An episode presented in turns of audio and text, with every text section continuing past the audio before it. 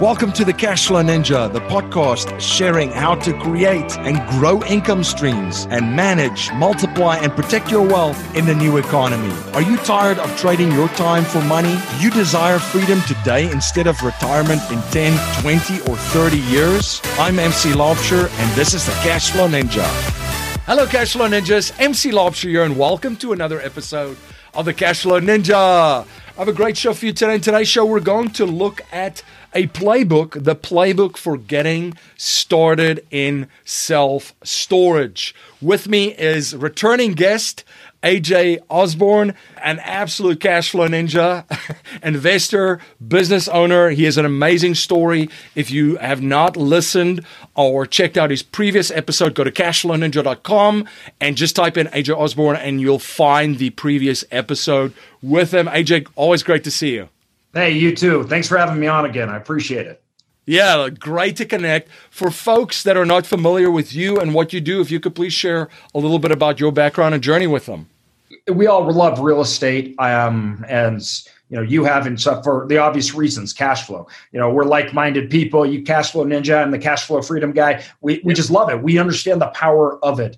Um, i ran businesses in the past. I did mergers acquisitions. Most of those were businesses that were based on sales right? So i had people that would come in. We did insurance different things like that. But all our assets went home at night. So at five o'clock 90% of our assets were gone and we hoped that the next day they would come back. There were some huge hurdles with that. And the biggest hurdle was that we lost the ability to compound. When we started analyzing, we looked at other asset types and like if we if I would have put my energy into this 15 years ago, I could have compounded out a rate from a cash flowing asset that my work 10 years ago would have never left me. You'll be paying me today. And when we extrapolated that overall all this time, and we were blown away by it. And so you know, we started looking at diversifying and saying, how, how are we going to do this? How are we going to get into it? And there's so many opportunities in real estate. And that's why it's, you know, podcasts like yours are so important because people got to dive in. They got to understand the niches. They got to understand different ways that fit them and what's important, what's not. And I, and we did this. We started diving into all of everything we could get our hands on, making just consuming content as much as we could. We stumbled on from our skills, which was helping others with businesses. We were consultative by nature. I, I, I liked this idea of being able to turn a business around. I liked buying an underperforming business, turning it around, and I thought I, I still want that uptick, right? In, I didn't like this idea that I'd set something in and it would just give me a flat six percent and just, that was done, right? That worked for some, that wasn't for me. So I looked at an asset that I could do a value add strategy, which I know you've talked about on your podcast, and we looked at the same thing. Not to dive too deep into it, but you guys can go back and listen to some of your episodes to talk about it. But buying an underperforming asset and turning it around and certain assets were more let's say pliable right like certain ones I could buy and I could change the performance in that revenue quicker than other ones. Yeah. And this was due to market conditions, the asset cycles, all that kind of stuff. But for us, self storage was that asset. I because I could effectively change the operations in a business quickly, and that in turn would change the revenue faster than in, let's say, something more like multifamily. Now, that also comes with downsides because it means you got to do the work to get it done. And diving into it, we developed a thesis. And the thesis was simple this isn't real estate, this is a business. All these people own a real estate asset. Well, I'm going to come buy it, turn it into a business, what it's supposed to be. And that simple change, I got my business revenue Plus, I got the stability of an asset that I could compound and repeat. I got all the benefits of real estate and change and, and adding in basic business principles into those assets. We had tremendous effect on the underlying revenue and could turn them around. So that in turn became this, this great thing for us. And that was our strategy. And we took this thesis, we bought a few facilities. We implemented all the things. And not only did we change the revenue fast, it, it exploded in some instances. So we were hooked. And they were stabilized afterwards, and we could create the stable uh, revenues, and then we would take them, refinance them, or take the cash flow, put it back in, and we do it again. And that was kind of the formula that we needed. I needed something that I could buy, it would be profitable, I could take the cash flows, reinvest them, do it again at a known rate of return. And then I could just continue that. And the further along you get, the more that you do it, the bigger you go and the more it compounds and the faster it compounds. And, and I look when I was looking at growth, there's two different kinds of growth. You have vertical and horizontal growth. So if you got, you know, your Y and X axis and you're looking around, a lot of people are growing vertically. They're trying to get an increase in their income, right? I'm trying yep. to get a raise. I'm trying to get a raise. I needed to increase horizontally per unit. So that's the beautiful thing about real estate. One thing that a lot of people missed and we didn't ever wanted to do is we wanted to combine the two. So you start out in small facilities, right? And we started out and you get one or two or three, but then we buy a bigger one. And then as we went along, all of a sudden we're buying bankrupt super Kmarts and converting them. We're doing, you know, $20 million developments. So vertically, we were growing as well as horizontally. And you can see the effect that that has on your income and what it does for lifestyle and everything else and provides a type of freedom that I didn't have. And I was on a treadmill because my income could go away at any time. My clients could fire me. All this other kind of stuff could happen, and you know, and it did. And as we quick snippet for your for your listeners, I was running a, a, a brokerage firm. Out of the blue, I became fully paralyzed. Um, so I lost most of my income. Luckily for me, four years prior, we had started to diversify into uh, physical assets that were returned us passive income, and that became my all my income. I was hooked to life support, breathing tubes, feeding tubes for months in the hospital. My life basically ended. Uh, there was a time where we didn't know that I would ever come out of it. I couldn't speak. I couldn't even communicate. So um, for a while, we didn't know whether I was going to live or die. But then after that, it was always a guess. We didn't know. So my yeah. boss flies in from Seattle from my job. She meets with me in the hospital while I'm sitting there in a bed, paralyzed, to inform me that my relationship with the company was over, which they had to, obviously. I'm lying in a bed completely paralyzed. I can't do my job. They got to find somebody else. That's my life. So it was okay, but still, it is not fun losing 60% of your income as I got better, there was the thought, and as years went by and I and I got better, they they never filled my position. And it was just like, I'm never going to put myself in that position again. It's not worth the income. It's not worth I need to stick to what I'm doing. And so since then we've just grown even more and we've uh, blown up our business and started a few others. But that's a quick very quick snippet of a long period of time but the 1% grow their business and investments every year regardless of the economy and marketplace, and pay very little or no taxes legally. Besides having the right mindset, elite strategies and tactics, and the counsel of elite wealth advisors, coaches, and mentors, they have access to opportunities that the rest of the population do not. If you're an accredited investor, we have a network that provides Cashflow Ninja listeners access to exclusive business and investment opportunities. To join our investors network, please apply at cashflowninjainvestorsnetwork.com. That's cashflowninjainvestorsnetwork.com. No, it's quite a quite a story, and again, I would highly recommend that uh, our listeners and our viewers go back and check out that episode where you really, really deep dive into it. As always, you just put so much value in, into everything that you do. Um, and then you got into self storage. So maybe let's start there. What was it that attracted you about self storage and that specific niche uh, that interested you that that became one of the, the areas that you went into? So self storage had a few things that we really like. What makes self storage great is also what makes it really crappy.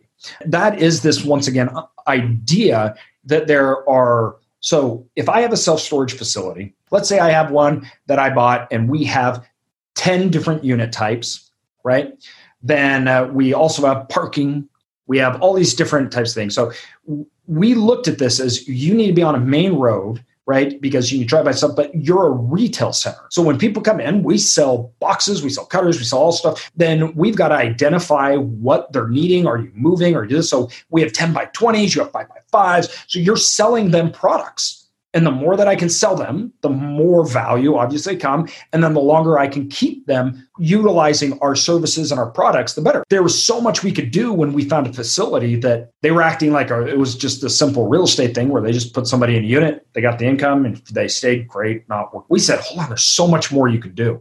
And we looked at this as a major opportunity we could put in a little elbow grease into these assets and we could get a big return out of them. And that's what we did. And it had big effects because there's all sorts of different types of customers that utilize that you can identify. There's just so much you can do with it. Once again, though, that's one of the reasons maybe some people don't like it. So you could farm that out to third party managers. We did that uh, for, for a time. It did not work well. And we took them back. And that's when we really learned we got to we got to do this right. But you you pay for that and you pay a lot.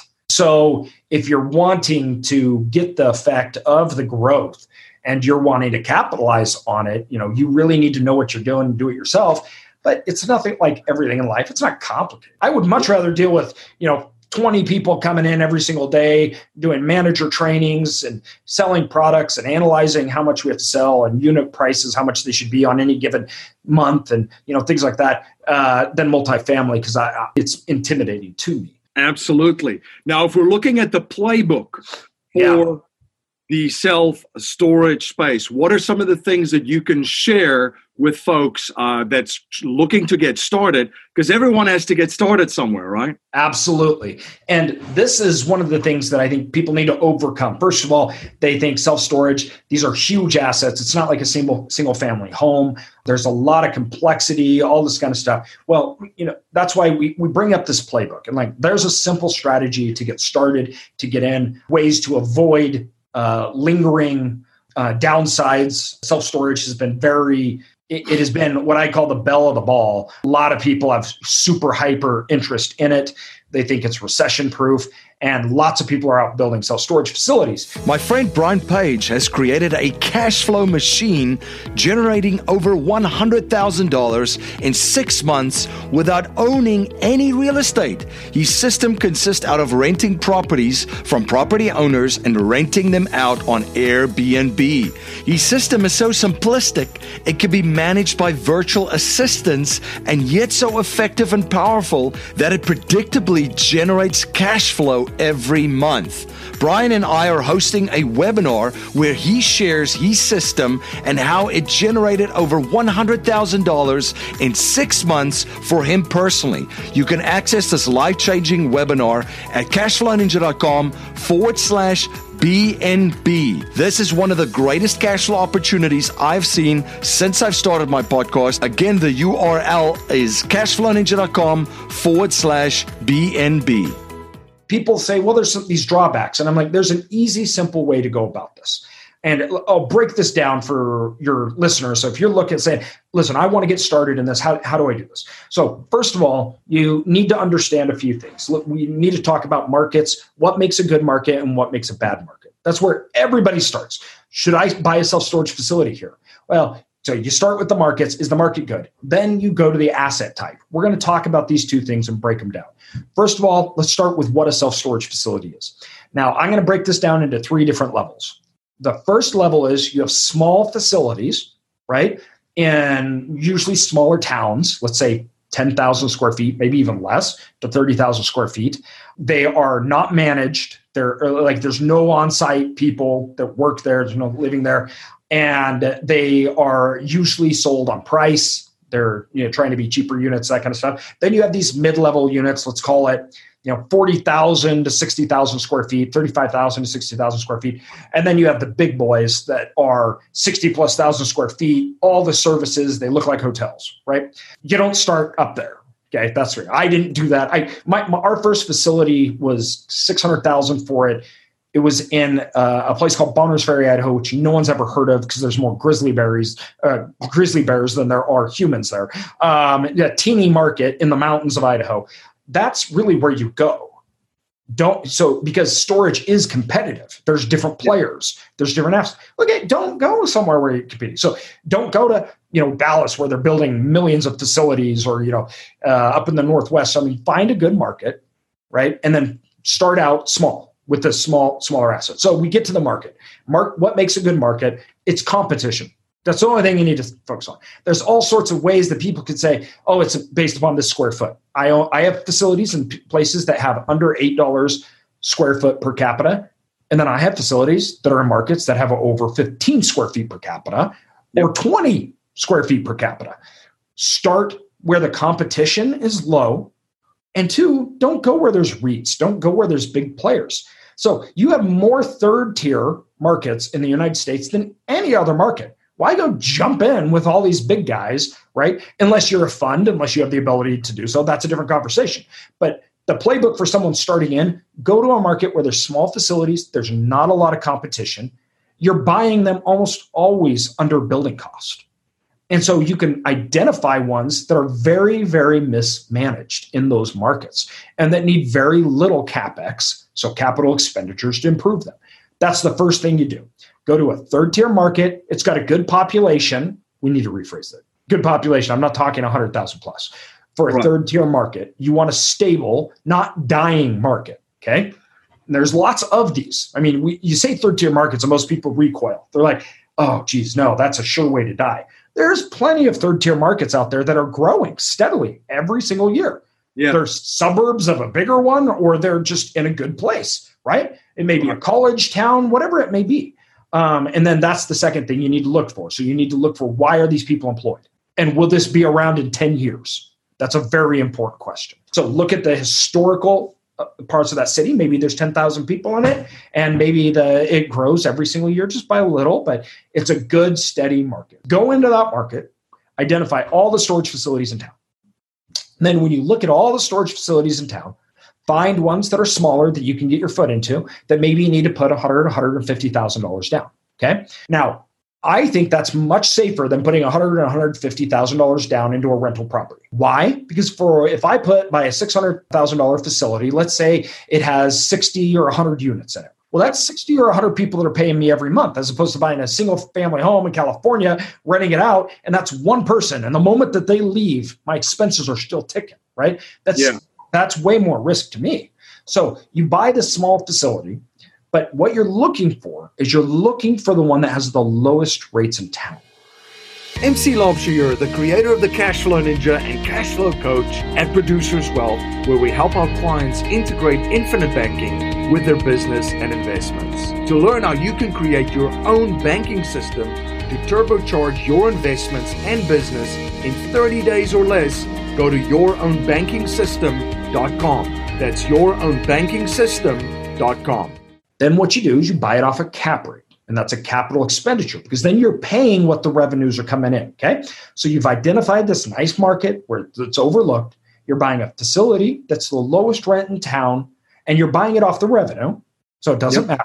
Third tier markets, you usually get higher cap rates, anyways. So let's say you're getting an eight, nine cap and it's low revenues. You buy it, you immediately come in and maybe you make a website. Maybe you do simple things, simple things, right? You clean it up a little. And then you get the rates up to what the next what all the other guys are in town there's nowhere for them to go and occupancies are all high that's one of the things you look for not a lot of competition so you're buying it at 100% occupancy which it shouldn't be at 100% but in most third tier markets they pride themselves on that and so you buy it at 100% occupancy you're going to get rid of that occupancy you're going to cut it down to 90% why because you're going to become the top price leader in town but yeah. the spread is 30% of your gross income and so what happens is that vacancy is just it doesn't even matter in the big picture things.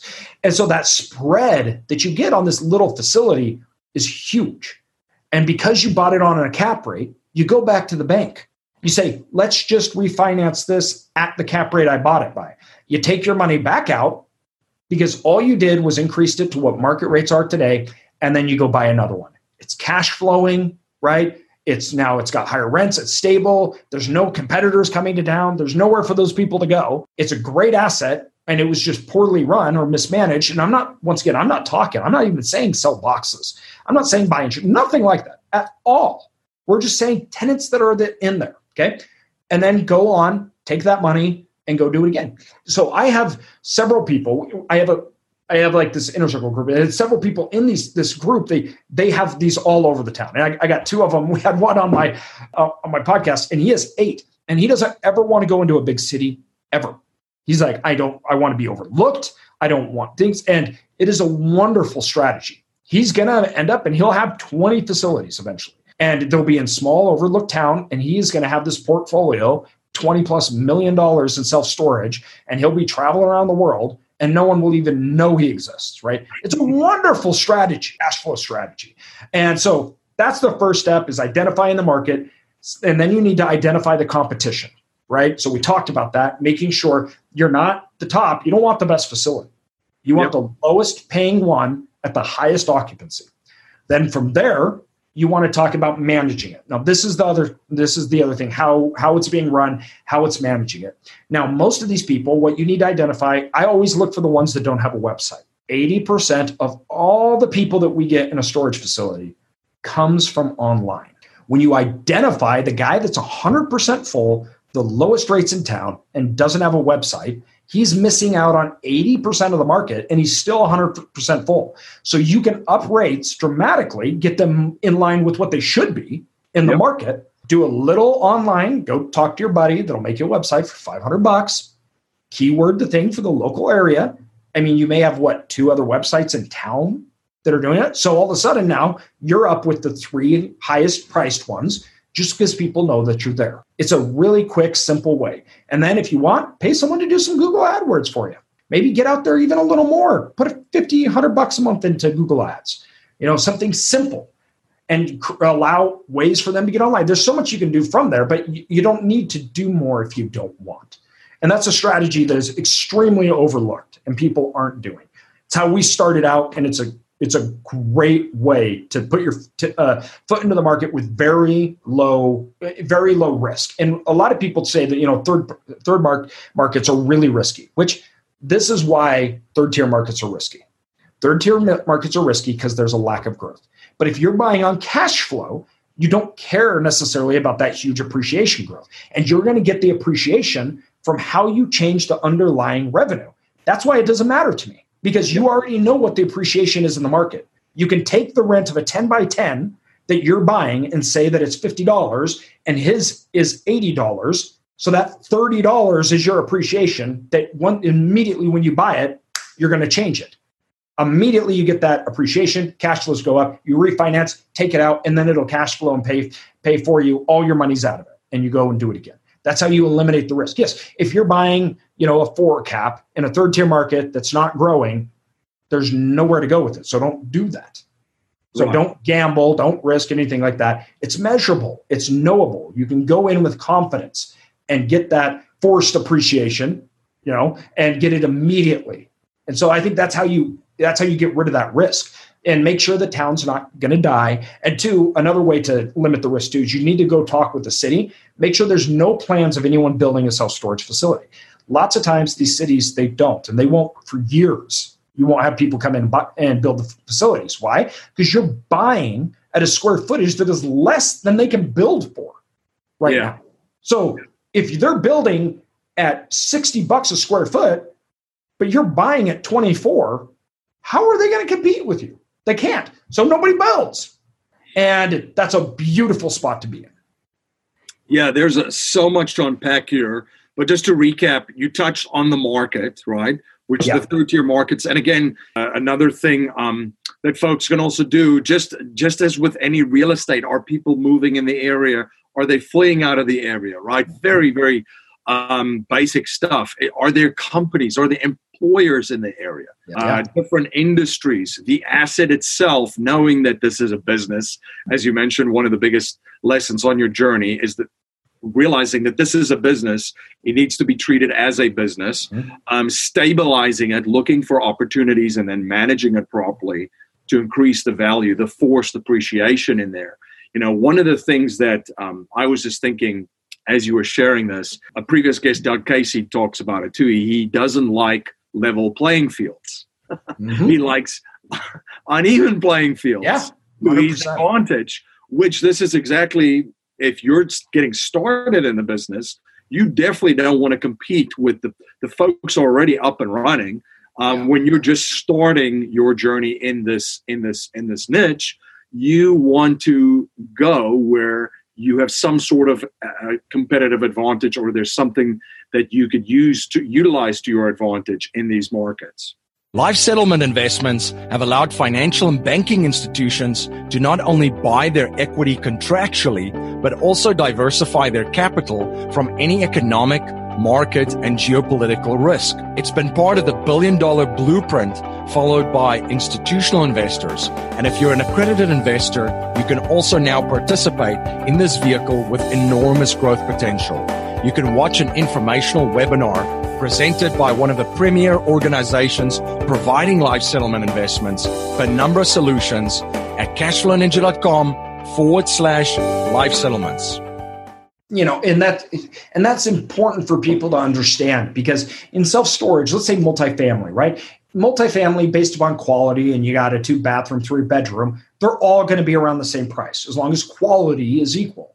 That yeah. is not how self storage works. You can go into a city and you can find two facilities same quality a mile from each uh, each other and their revenues will be dramatically different.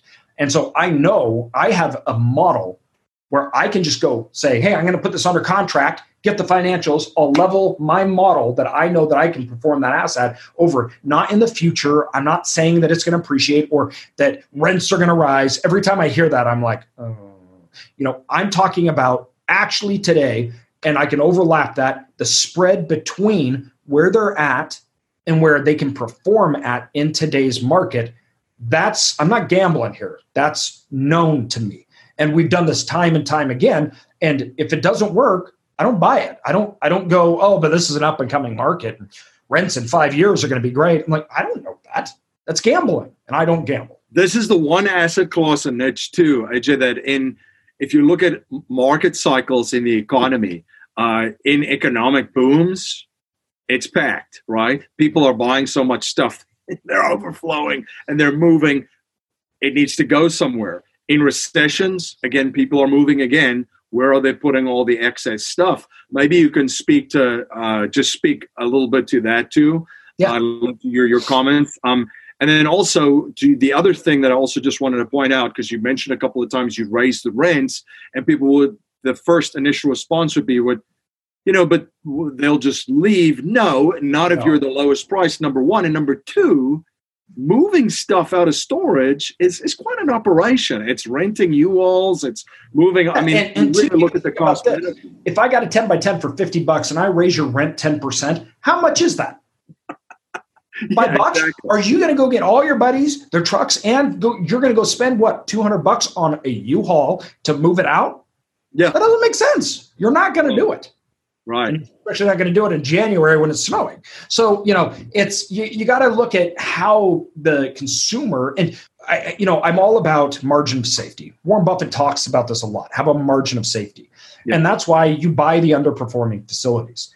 Because when you look at market cycles, if you look at the, uh, you have short term and long term debt cycles and how assets have performed over time, how storage performs, you know, is it, it, so you can effectively combat different market cycles by attracting certain types of customers. It's I, I would say it's recession resistant, but what hurts self storage is not necessarily my mark, market cycles; it's self storage. Yeah. The only thing that's going to kill us is ourselves, and I say this a lot because it's important. I bought a lot of facilities that went bankrupt. They went bankrupt because they built when they shouldn't have built, and they built an over overbuilt markets. And those do. You have uh, right now in Dallas, you have uh, multiple facilities that the banks are taking back. We're the best economic period ever, and banks are taking back storage facilities. And you're going, they weren't doing that in 2010. So I'm like, this is easy stuff to avoid. Just don't just don't go into markets when they're building in, on every corner. And it surprises me that human nature gets in the way. They get emotional and you see this in markets. I got I got a market that um, we're in, and we're not building or buying at all in this market. I just happen to live in it, um, which is in Idaho. It's in the Treasure Valley. They're at 31 square feet per capita with new inventory coming on the market. To give you any idea, the amount of storage that is, that is every single man, woman, and child that are moving into the area. It makes wow. no logical sense, right? Which is fine yeah. for us because I'm going to buy facilities when it turns. Um, and so we moved to other markets. I'm going to markets where you got 30 square feet here. There's markets that have seven or less. And they're all the facilities are 100% full. So people make weird decisions emotionally, and that's what hurts you. The yeah. asset class is great. If you buy in a good market, you buy a great asset, and you just run it decently, they are recession resistant. And you can survive recessions just fine. We did. We saw basically no effect. We were in third tier markets. I wasn't in the boom markets when the recession hit. I was in a city of 2,000 people. We yeah. saw no effect on our NOI, right? Then I went into the boom markets, which was like the Boise market, Idaho, and I bought facilities that were built 150,000 square feet for 10 cents on the dollar because they couldn't fill up. And you're sitting here going, but that's the bigger market. So, so in self storage, you hurt yourself. And if you can just not do that, then you're right. This asset class will be great in futures come. And that's an easy thing to avoid. It's simple supply and demand. We don't get, you know, outside the uh, the laws of nature, right? It's mm-hmm. if there's more people that, you know, uh, or there's more units than people that want to buy them, it's going to be empty. Um, that is the first and number one thing. Other than that, you go through different market cycles, people move, and when people stop moving, they start downsizing. We've seen it always. It's always kind of happened. And so, what's happened because of that, though, is self storage had got a rep where you could build it and they will come. That has caused an eruption in the uh, development cycle. The last two years, there's been twice as much storage developed as the next highest period in any cycle previously every year, year on year. You're talking about the difference of like 20 billion to 80 billion a year being developed.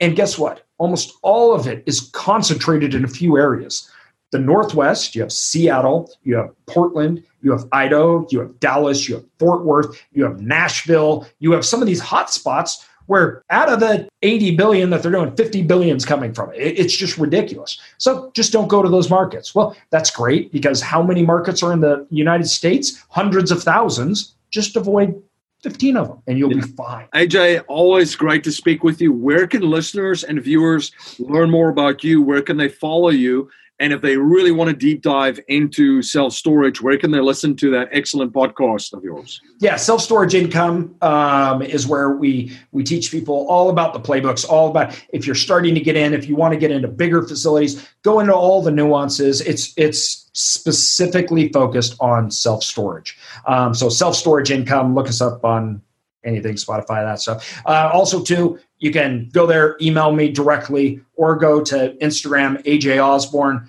You can find me there, um, or Cash Flow to Freedom. It, it, the emails go straight to my phone, and messages go straight to my phone. happy to talk to anybody. Absolutely. Well, thank you so much for coming on the show again and just providing so much value for my listeners and my viewers again. It's always a pleasure to connect. Thank you so much again, my friend. Thanks for having me. I appreciate all you do.